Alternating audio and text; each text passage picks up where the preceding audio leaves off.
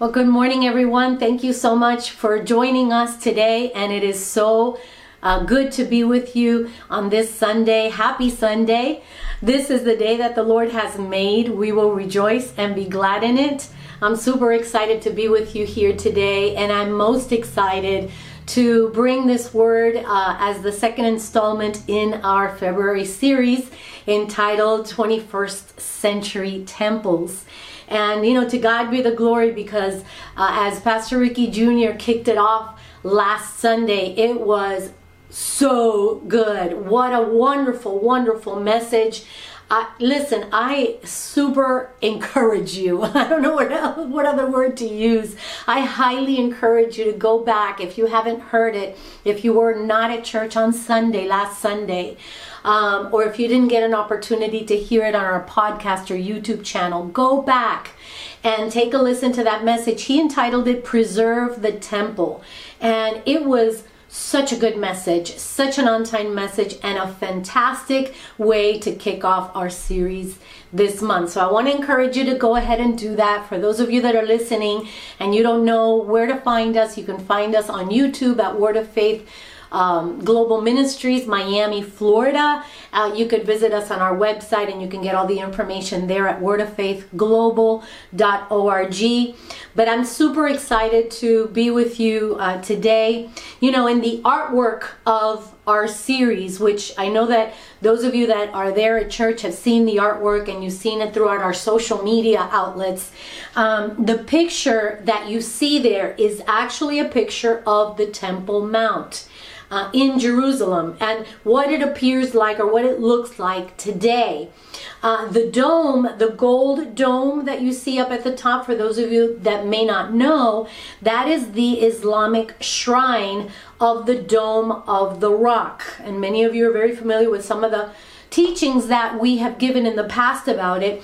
But in this place, in this Temple Mount area, as a matter of fact, where you see that Dome of the Rock, the Islamic Dome of the Rock, currently, it is where Solomon's Temple, later named Herod's temple stood for for many many years and as Jesus predicted in the New Testament as you know the story the temple was actually destroyed in 70 AD. So I wanted to give you uh, just a little bit of a description as to why we used the picture that we used for our artwork this uh, series entitled uh, Preserve, um, I'm sorry, 21st uh, Century Temples. I'm still thinking about Pastor Ricky Jr.'s message uh, last week. I don't want you to miss uh, next weekend as well we will be with you. As a matter of fact, as you all know, we have a really exciting month in the month of February. Pastor and I share birthdays together. We share um, our anniversary together, but we're going to actually be there next weekend. So I don't want you to miss uh, coming. Pastor Ricky's going to br- be bringing uh, the message. Anyway, I want to go right into it this morning. I have several things I want to share with you. I want to begin in the book of Genesis. So let's go there in the book of Genesis, and we're actually going to start. My my Bible here is kind of like falling apart. I've been wanting to get a little cover for it, but I don't know. I mean, it's kind of falling apart here, the pages. Um, so let's see if I can manage it by holding it up here. I was going to type it all out, but it would have been too long. I want to go to Genesis chapter 3. How many of you like going all the way to the beginning, right? So that's what we're going to do today. So go to Genesis chapter 3. We're going to start in verse 21 and we're actually going to go ahead and pretty much read the entire chapter of chapter 3. So are you ready? All right, let's let's get right into it. I'm going to read actually from the NASB NASB version of the Bible, but you go ahead and follow along in the Bible version that you've got. And it says the following. Clear my throat a little bit here for you. Now the serpent was more crafty than any beast of the field which the Lord God had made. And he said to the woman, Indeed, has God said, You shall not eat from any tree of the garden? The woman said to the serpent, From the fruit of the trees of the garden we may eat. But from the fruit of the tree which is in the middle of the garden, God has said, You shall not eat from it or touch it, or you will die. Verse 4 the serpent said to the woman, You surely will not die. For God knows that in the day you eat from it, your eyes will be opened and you will be like God, knowing good and evil. I can tell you something right now. As I read these scripture verses, I wish I had time to go through each and every one of these verses with you today. But for the sake of today's message, that's not what it's about. But there's so much in this story. Let's move on. So it says here, um, you will be like God, knowing good and evil. Verse 6 When the woman saw that the tree was good for food, and that it was a delight to the eyes, and that the tree was desirable to make one wise, she took from its fruit and ate. And she also gave, she also, she gave also to her husband with her. And he ate. Then the eyes of both of them were opened, and they knew that they were naked. And they sewed fig leaves together and made themselves loin coverings. I want you to underline that. And as the Lord leads, you can underline different other uh, verses and um, and and words. But underline this one for now because we're going to touch on it in a moment. They sewed fig leaves together and made themselves loin coverings. And then it says in verse 8, they heard the sound of the Lord walking in the garden in the cool of the day, and the man and his wife hid themselves from the presence of the Lord uh, God among the trees in the garden. Then the Lord called to the man and said to him, Where are you? He said, I heard the sound of you in the garden, and I was afraid because I was naked, so I hid myself. And he said, Who told you that you were naked? Have you eaten from the tree of which I commanded you not to eat? The man said, The woman who you gave to me, um, the woman who you gave to be with me, she gave me from the tree, and I ate. Let's go to verse 13. Then the Lord God said to the woman, What is this that you have done? What is this that you have done? He says. And the woman said, The serpent deceived me, and I ate. The Lord God said to the serpent, now listen closely to these verses. The Lord God said to the serpent, Because you have done this, cursed are you more than all cattle, and more than every beast of the field. On your belly you shall go, and dust you will eat all the days of your life. And I will put enmity between you and the woman, and between your seed and her seed he shall bruise you on the head, and you shall bruise him on the heel. To the woman he said, I will greatly multiply your pain in childbirth. In pain you will bring forth children. Your desire will be for your husband, and he will rule over you. Verse 17 Then to Adam he said, Because you have listened to the voice of your wife, and have eaten from the tree about which I commanded you, saying, You shall not eat of it, from it, cursed is the ground because of you. In toil you will eat of it all the days of your life. Both thorns and thistles it shall grow for you, and you will eat the plants of the field. By the sweat of your face you will eat bread till you return to the ground, because from it you were taken. For you are dust, and to dust you shall return. Verse 20.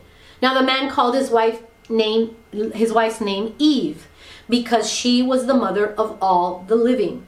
The Lord God made garments, listen to this, underline as, as well. The Lord God made garments of skin for Adam and his wife and clothed them.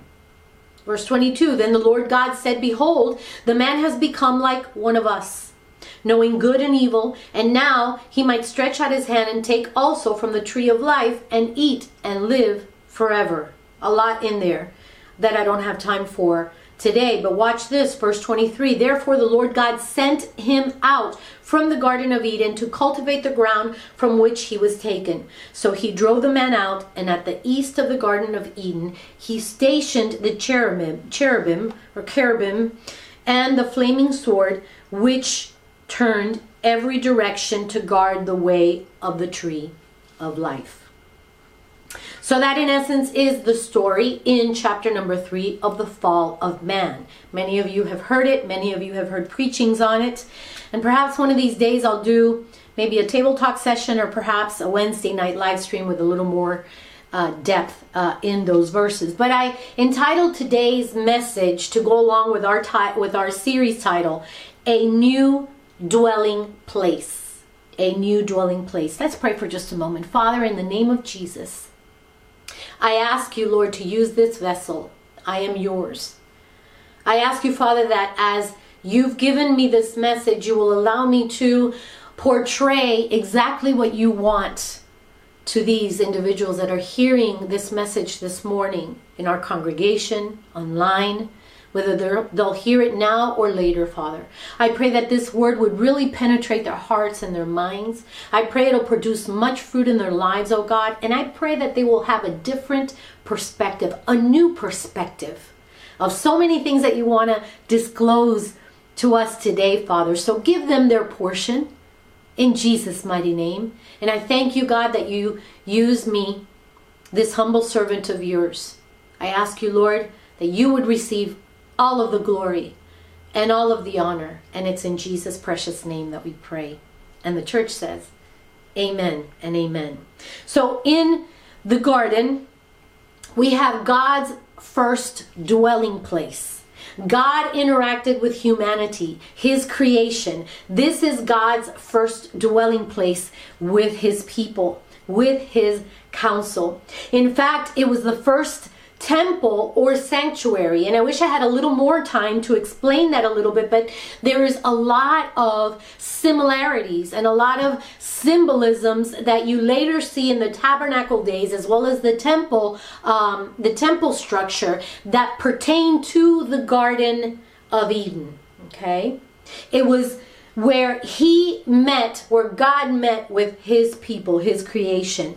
Now, as you know, when man sins, they are removed from the garden. And I, have preached on this before, I've taught on this before, you might remember. You know, a lot of people think, well, God took Adam and Eve out of the garden because he hated them and he hated the sin. And and yeah, he hated the sin. He hated the fact that he didn't like the fact that they fell and uh, that they sinned against him. However, he was actually in love and his mercy and his grace took them out of the garden because the tree of life was in the garden.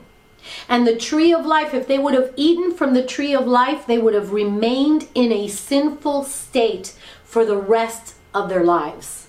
And that's not what God had ordained. So, the reason that they were removed was because God could not dwell where sin resided as well. God places cherubim in the east of the garden as well. this is also reminiscent of the Holy of Holies in the temple and in the tabernacle. The Holy of Holies, God's dwelling place. And, and I wish I had an opportunity here to bring you some pictures. Many of you have uh, heard a lot of uh, teachings regarding the tabernacle in our church. We've had many of teachings that way. And so you'll remember that there was it, within the actual structure itself, you had the holy place where you would first enter, and then you had the Holy of Holies, which was divided by the veil. Okay? So, a place for God and people. He had commanded that the tabernacle and the temple as a place for God and people. But like the Garden of Eden, no one is in the Holy of Holies.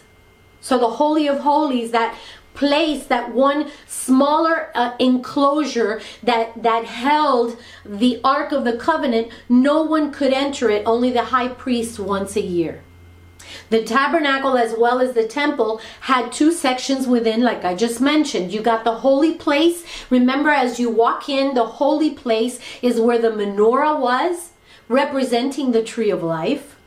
The, ta- the table of showbread, you see that on the opposite side, and the altar of incense where, uh, was, where it was placed right in front of the veil before entering into the Holy of Holies. And then you have the Holy of Holies portion where the Ark of the Covenant laid. So these two sections, again, were divided by a veil. Now, the significance of the veil was separation. You see, there had to be a separation between the holy place and the most holy place, or the Holy of Holies. Separation. The veil itself had cherubim engraved on the cloth just like there were cherubim placed in the garden after man sins.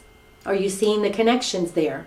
So when the Ark of the Covenant was moved and taken out of the Holy of Holies, it was it always had to be covered, signifying that God is still holy and people are sinful. Okay, there still had to be that separation, and many of many people don't know this, but the covering of the ark of the covenant was actually the veil that separated the holy place from the Holy of Holies. This is what was used to cover the Ark of the Covenant whenever it was moved. So whenever they the Israelites had to move, they would take the Ark of the Covenant, and there's there's a lot that goes into that that I don't, I don't have time for, but it was covered. It had to be covered. And that was covered by the veil. Amen. So it was actually a symbol of that separation between God and man. It's a it's a visual indicator of something symbolic physically with what was actually happening spiritually. Since the Ark of the Covenant uh, was um, a place where God's presence would come down, uh, that that ark had to be separated from the hands of sinful people. That's why it had to be covered. Okay? Now, the high priest would make atonement for his own sins so that he could enter into God's presence. That was only temporary, okay? He would go into the Holy of Holies and then he would have to have to leave. He couldn't remain there. But something changes this because it wasn't changing in the Old Testament at all. The Bible says that when Jesus died on the cross as the full payment for sin, the veil was torn in two from top to bottom, showing that a way was made to pass through into God's presence, into the most holy place, into the Holy of Holies, into God's presence. That's what Jesus did on the cross for us. He made a way. And that is why physically what was happening spiritually, what was happening in the supernatural when Jesus paid for our sins on the cross, what was happening in the supernatural realm actually manifested itself in the physical realm by the tearing of that veil from top to bottom. And I don't remember exactly right now the actual um, uh, thickness of this veil, but back in the Herod temple days, that that the thickness was so much so that it was impossible for that veil to have been torn the way that it was torn. So that is a miracle in and of itself. So what was once closed off was now open for us because Jesus died as the full payment of our sin, not a temporary covering. Amen, but a permanent one. That's why the veil never tore during Old Testament sacrifices. During Old Testament sacrifices, the priest would go in there on the Day of Atonement. He would go out, you know, between the veils. That veil never tore. It only tore at Jesus' finished work on the cross. Hallelujah. So, the first sacrifice for the covering of sin is found in the very beginning, in Genesis, when Adam and Eve sinned. We just read about this a moment ago. God told them that if they eat of the tree of knowledge and of good and evil, that they shall surely die. Now, they died spiritually in the sense that they were separated from God, but they should have died physically, yet they didn't. They died hundreds of years later, but something did physically die that day. Did you catch that? Something did physically die that day. God kills an animal and takes the covering and covers Adam and Eve. This was the first sacrifice because sin had to be covered. God puts into motion Okay? Listen, God puts into motion the first sacrificial system. Why? Because he was already pointing to the sacrifice of Jesus, the spotless lamb who would be the only one who could cover and take away all of our sins once and for all. Why did God cover Adam and Eve with a tunic of skin? They weren't naked by now right? Remember that they had already tried to cover themselves with leaves. They cut out leaves and they covered themselves. When their eyes were open after taking from the tree of the knowledge of good and evil, their eyes were open and they could see that they were naked. And because they could see that they were naked, they took leaves to cover themselves. So, why does God have to cover them again? First of all, the covering they made for themselves was for avoiding justice and not meeting justice head on. Nothing died for their covering. They took leaves. So sin was not paid for, it was hidden. And the clothing that they were wearing is an example of what people can do to themselves to hide their own sin. To try or to try to receive salvation, which the Bible teaches is not possible. Also, they were wearing their own works. They had to work at it for themselves. They had to cut down the leaves for themselves and cover themselves. They were doing a work for themselves. But it was not enough. God had to do the work for them, and He Himself covered them with His work. Are you getting that? So, again, that's the sacrifice, the first sacrificial system. So, if that's the sacrifice, who's the priest? God was the priest. He was the first priest on behalf of people. Later, in the tabernacle and temple time, he explains to people how to do this on behalf of others. And in the book of Hebrews, it says that Jesus is the high priest. Hallelujah. It says that he is a better high priest. He is not like the high priests of the Old Testament.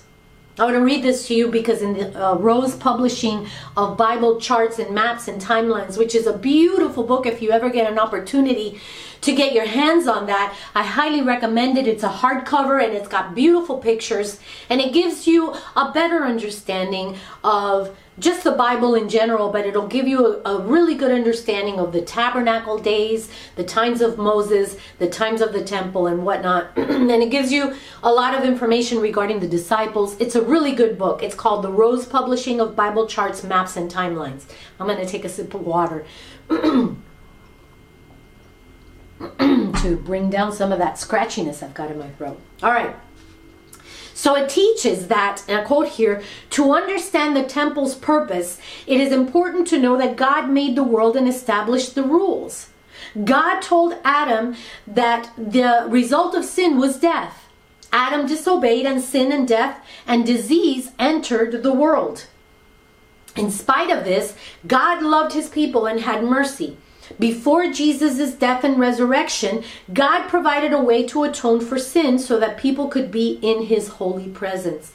God allowed the blood of a perfect animal to temporarily take the place of the sinner's life. This blood sacrifice took away sin and made the sinner right with God temporarily. We know that God loved the world so much that he sent his son, Jesus, to atone or take away sin once and for all for those who believe in Christ. The blood of Jesus Christ was the final sacrifice needed. The high priest in the Old Testament can give a thousand sacrifices in one day and never change anything. All of it was temporary. Because the next morning he had to do it all over again. So his work was never finished. It was never completed. It was never fulfilled. But what Jesus did say, what what did Jesus say? That's a question for you. What did Jesus say when he was dying on the cross? Do you all remember? He said, everybody say it together. It is finished. It is finished. It is fulfilled. It is completed because he provided a new eternal atonement to sacrifice once and for all. How beautiful is that? And that's where you find people really at the end of the Bible. At the beginning, you find God and his people with no sin. And at the end, it's the same thing. So the end shall be like the beginning.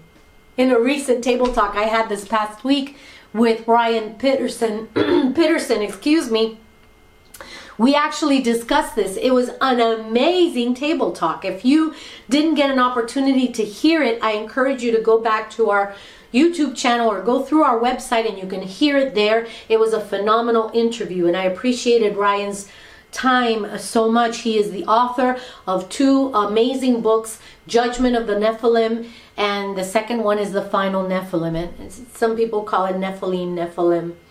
Uh, what have you, but he's uh, the author of those two books. Great interview, and I appreciated his time so much. But so the book of Revelation describes the New Jerusalem.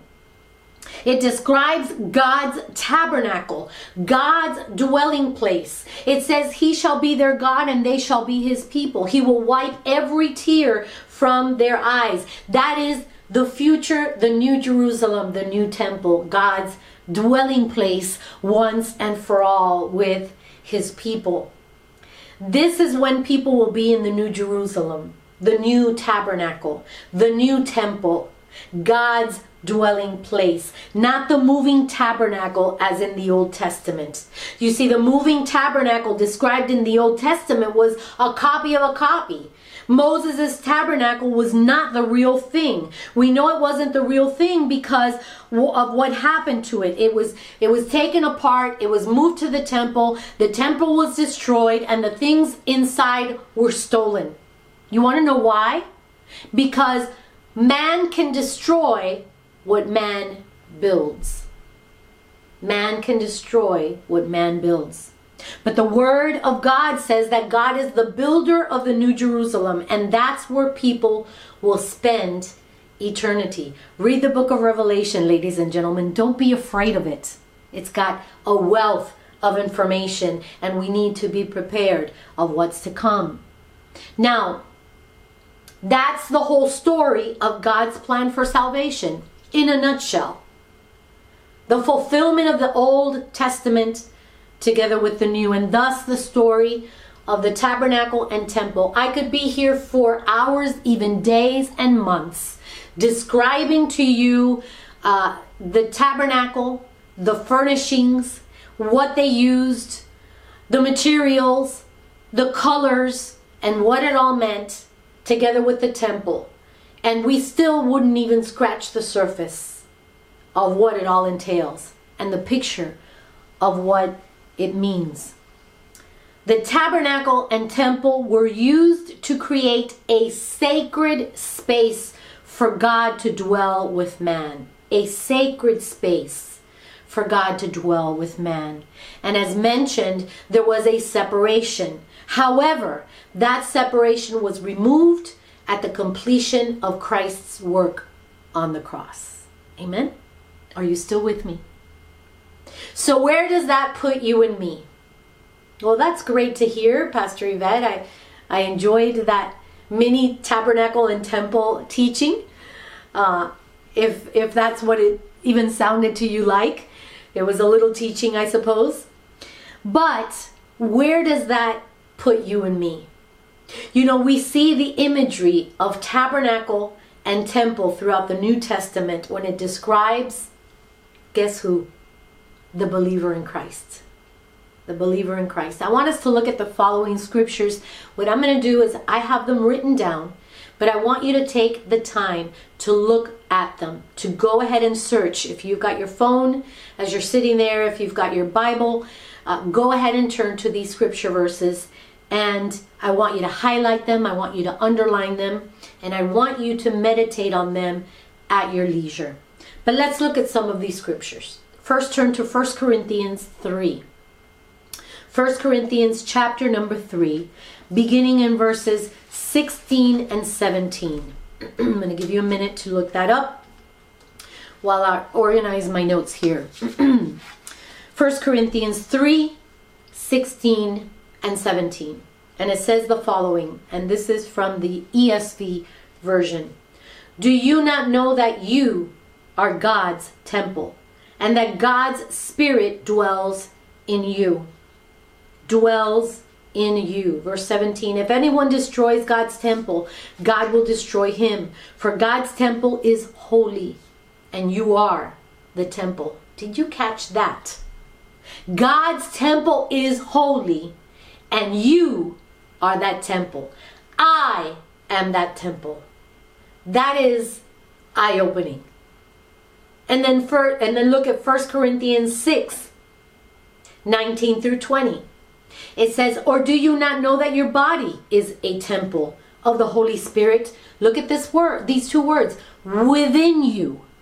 Within you, whom you have from God. You are not your own. If you were bought, for you were bought with a price. So glorify God in your body. Glorify God in your body. Look at Second Corinthians 5 1 through 4. Second Corinthians 5 1 through 4, just a few pages after that, since we were just in First Corinthians. Second Corinthians 5 1 through 4 says, For we know that if the tent, that is our earthly home, is destroyed, this is a tent, this is a temple, this is a tabernacle, this is a dwelling place, this is a house for God. Are you getting it? We have a building from God a house not made with hands, eternal in the heavens. For in this tent we groan, longing to put on our heavenly dwelling. If indeed by putting on, putting it on, we may not be found naked. For while we are still in this tent, we groan, being burdened. Not that we would be unclothed, but that we would be further clothed so that what is mortal may be swallowed up by life. Wow!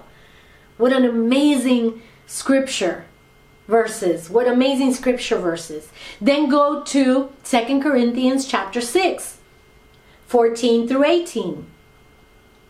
And it says, Do not be unequally yoked with unbelievers. You will recall that Pastor Ricky Jr.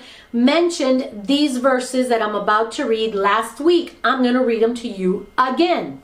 Watch what it says. Do not be unequally yoked with unbelievers. For what partnership has righteousness with lawlessness? Or what fellowship has light with darkness? What accord has Christ with Belial? Or what portion does a believer share with an unbeliever? What agreement has the temple of God with idols? For we are the temple of the living God.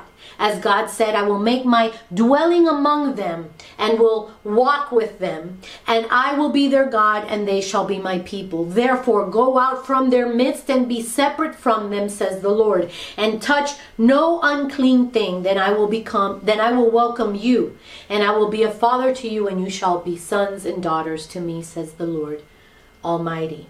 A couple of other verses, Ephesians 2, take the time to look at that. Go there, Ephesians chapter 2, verse 22. And it says, In him you also are being built together into a dwelling place for God by the Spirit. In him you also are being built together into a dwelling place for God by the Spirit. And then finally, look at 1 Peter 2 5. 1 Peter 2 5 says, You yourselves are living stones, are being built up as a spiritual house, to be a holy priesthood, to offer, listen to this, spiritual sacrifices acceptable to God through Jesus Christ. I'm going to read that verse again. I want you to get this. 1 Peter 2 5. You yourselves, like living stones, are being built up as a spiritual house, to be a holy priesthood, to offer spiritual sacrifices acceptable to God through Jesus Christ. So now, we are God's dwelling place because of Christ's finished work on the cross. And our sacrifices to Him are that of a spiritual nature. In contrast to animal sacrifices made from the Mosaic Law. Did you catch that? Our sacrifices to God are that of a spiritual nature. You see, we don't have to kill an animal. We don't have to slay a, a, a lamb or an ox or a bird for that matter. As believers in covenant with Christ, we are living stones, the temple of God, and a holy priesthood. That's what the Bible says of us. So the sacrifices we offer are not animals, but spiritual in nature. Number one, we present our bodies as a living sacrifice, holy and acceptable to God. You see, this is an act of spiritual worship. Now, I'll, I'll uh, give you some scripture verses to jot down. We're not going to go and read them for the sake of time, but I want you to jot them down because I want you to go ahead and study these. But Romans 12, 1. So we have to present our bodies a living sacrifice, holy and acceptable to God. Listen, I don't have time to go into each and every one of these, but I will say that how are we presenting our bodies? Ladies? Mm-hmm. Gentlemen as well. So, how are we presenting our bodies as a living sacrifice, holy and acceptable to God? You see, the sacrifices of old had to be acceptable to God. It had to be a sweet smelling aroma for God's presence to come and take that sacrifice and say, That was acceptable to me. That was old Mosaic law. And now we are the dwelling place of God. We are the temple of God. Therefore, our bodies, as we present them to God, have to be holy and acceptable to Him. Read Romans 12 1. Number two, the sacrifice of praise. The sacrifice of praise. I, I, I hope you are understanding and grasping this. You see the language that is being used here sacrifice of praise. That is the fruit of our lips giving thanks to his name continually on a daily basis. Hebrews 13 15, jot that down. Number three, we also bring the sacrifice of good works. Do not forget to do good. The sacrifice of good works is a pleasing is pleasing to God. Read that in Hebrews 13 16. And then number four, the sacrifice of possessions or of our finances. Do not forget to share. This sacrifice is also pleasing to the Lord. You can read that in Hebrews 13 16. And number five, the sacrifice of service of service. Paul, speaks of his ministry to the Gentiles as a priestly offering. You can read this in Romans 15 16. Are you serving where you're at? Whatever church body that you attend on a regular basis, that you're members of, are you serving? Are you asking your pastor, where can I serve in? I am certain that wherever you find yourself, your pastor is going to say, absolutely, we need help in this area a sacrifice of service. So number 1, we are we present our bodies as a living sacrifice, holy and acceptable to God. Number 2, the sacrifice of praise. Number 3, we also bring a sacrifice of good works. Number 4, the sacrifice of possessions, our finances, and 5, the sacrifice of service. Again, notice the language of sacrifice throughout all of these verses. It's reminiscent of temple sacrifices, but now we offer spiritual sacrifices. I hope you're getting this.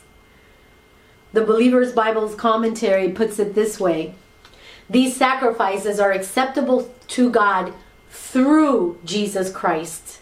It is only through Jesus Christ, our mediator, that we can approach God in the first place. And it is only He who can make our offering acceptable to God. All that we do, our worship and our service, is imperfect, flawed by sin. Watch this. But before it reaches the Father, hallelujah, before it reaches the Father, it passes through the Lord Jesus. He removes all the sin. And when it reaches God the Father, it is perfectly acceptable. It is a sweet smelling aroma. Hallelujah. You see all the things that Jesus does for us? Glory to God. So, again, what was once a movable tent, the tabernacle, where the presence of God would visit with mankind, and the elaborate temple structure made by Solomon. Now, now, in this 21st century that we live in, now God uses individuals like you and I to dwell in, to dwell in, and to be one with Him. We are His new dwelling place. We are one with the Father. And I really want you to get this, ladies and gentlemen.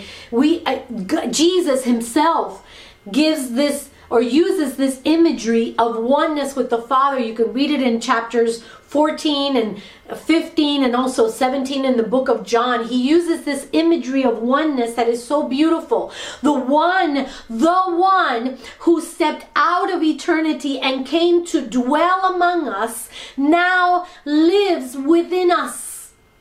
We are moving temples here on earth, representing His majesty, representing His grace, representing His goodness and His love. We are His dwelling place.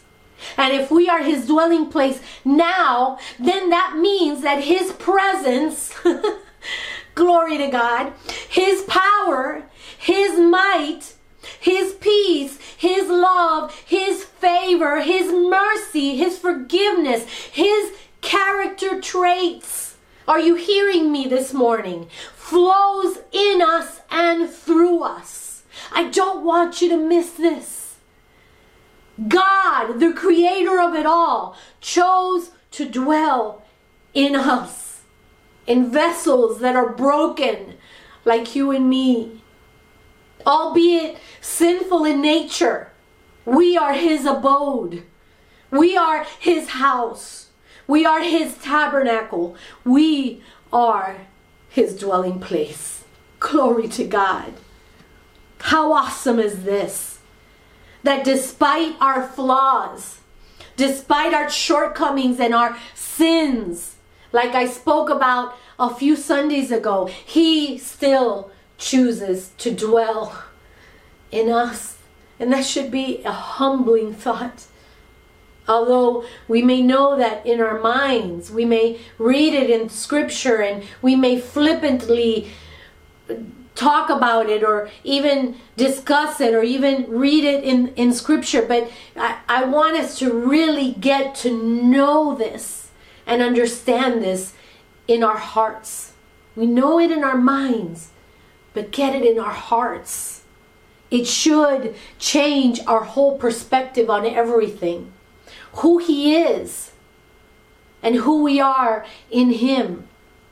How we should live, how we should act, how we ought to think, how we should treat others, and how we should walk in perfect union with the Father. For those of you that are at our church, will you stand with me this morning? Hallelujah. I want to give our audience and those of you that are in church, perhaps, you've never had the opportunity or never decided to make Jesus your Lord and your Savior.